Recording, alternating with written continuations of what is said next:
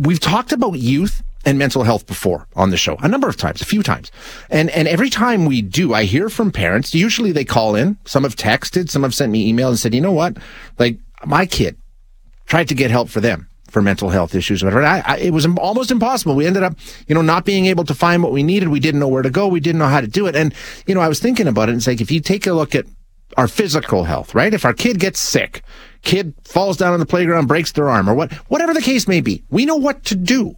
We know where to go. We know where help is available. When it comes to mental health, I think for a lot of parents, it's like, I don't know what to do. I, I, don't know where to go. I don't know how to start. Good news is there are groups in this country that are working to try and come up with better ways of handling youth mental health in Canada.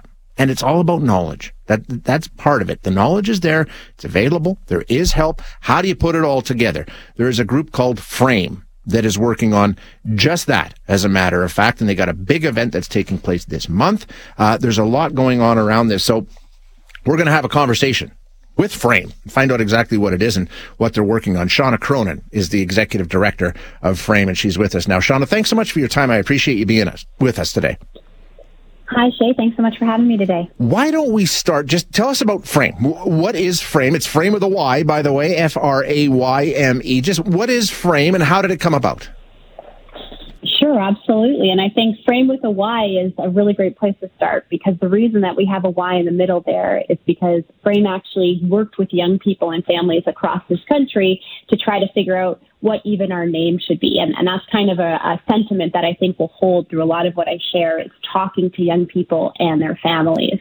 So Frayme is a backbone. And what I mean by that is we work across the country uh, and we work with over 400 member organizations. So those are folks that are doing work in the mental health and substance use sector for young people and their families, trying to make a difference in the day to day lives of Canadians.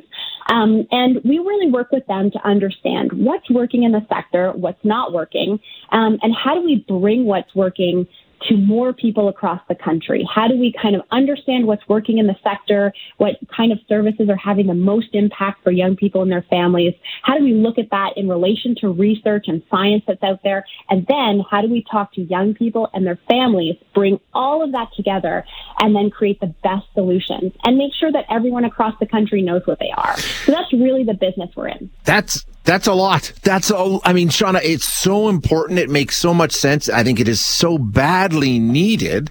Um, how do you go about doing it? It seems like a massive task.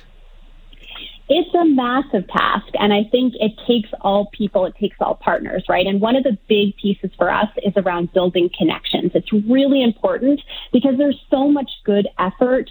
Um, there's so much good programming that does exist in our country, um, but folks don't know about it. And so a big piece of work that we do is just knowing the pulse of the sector. Yeah. And that's why there's an organization dedicated to it, right? There's people that are delivering great direct service, but we also need the organizations that are going to help us make those linkages, build those connections, and share that knowledge. Where do you find the biggest issues are? and like you say, you've done a ton of work, and I'm sure there's a long, long list of things that we need to work on. But where do you find the biggest gaps when when you take a look at mental health for youth in Canada? Where do you say, oh boy, this is a problem? I think one of the things that we hear again and again from service providers, families, and young people themselves, and you spoke to it kind of in the intro to this segment, is that navigating the system is challenging.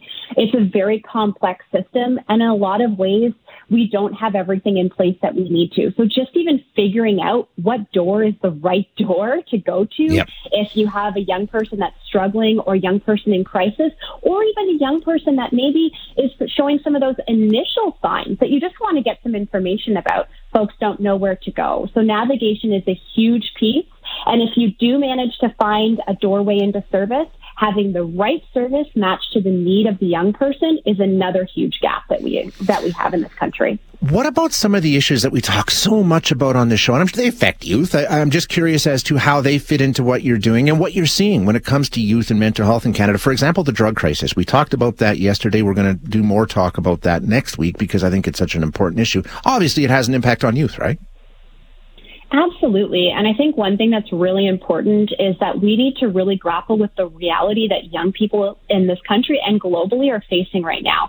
They have such complex factors that are impacting on their mental wellness. We talk a lot about the rise of social media and its um, impact on mental health, both good and bad. But we also have the rising cost of living. Yep. We have international conflicts. We have the global climate crisis.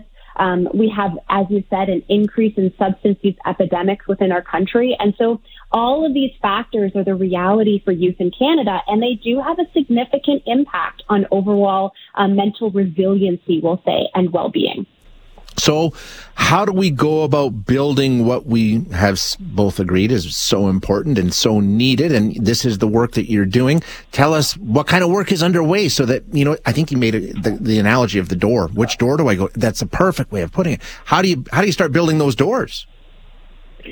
I think there's reason to be hopeful. Um, and I say that because hope is actually a really important piece to have. And we know that young people that have hope um, have better chance of having resiliency in their mental health. And so I think that's important for all of us. We have great initiatives that are happening across this country. You have, you folks have some great ones in Alberta. We see the integrated youth services across the country. So in Alberta, you have Kickstand, and these are really one-stop shops for young people to come in and have all the services that they might need, all of those vocational supports. Uh, you can meet with other young people. We call that peer mentorship. Um, they can come in, they can look for jobs, they can get mental health support, they can get substance use support. So we have that happening. We also have recovery cafes happening across the country, and Frayme just engaged in some um, research to kind of figure out if they would work in Canada because those are coming from the UK, and those are open when other services are not, and they provide crisis support. So we also see that coming into the country. We have step care solutions that are happening where we're seeing that better matching of this tr- certain type of service to the need of the young person. So tailored service, if you will. Um, so these are happening across our country, and we have lots of pockets of excellence. It's really about I'd say the kind of overarching theme here is bringing back community uh, into designing solutions for their local populations that make sense within the context. Because, of course, Canada is a very diverse and unique country, province to province, community to community. Sounds like there's another piece too, which is letting people know what's there, providing that information. I don't know how you do it, uh, but like you mentioned, a bunch of different agencies that are in Alberta. I haven't heard of half of them, but, like, but they're there, they exist, they have what we're talking about, but I don't think people are familiar with them. I agree, and I think that's that navigation yeah, piece and yeah, access exactly. to information. In some ways, we kind of have this dichotomy where we have so much information. We have information saturation and overload, where social media is kind of pumping so much information to young people. There's thousands of mental health apps, but the efficacy or the ones that actually have a lot of impact are very small. So in some ways, we have too much information and not enough of the information about quality service. And so Frayme is here to really support that connectivity piece. And you spoke about our event this month, and it's actually happening next week in Ottawa, where we're trying to bring together service providers, researchers, lived experts, that's what we call young people and families that have experience of accessing service, to come together and share what they know and share what's working so that we can scale it across our very vast country. Good work, important work. Shauna, thank you so much for telling us about it. I really appreciate your time today.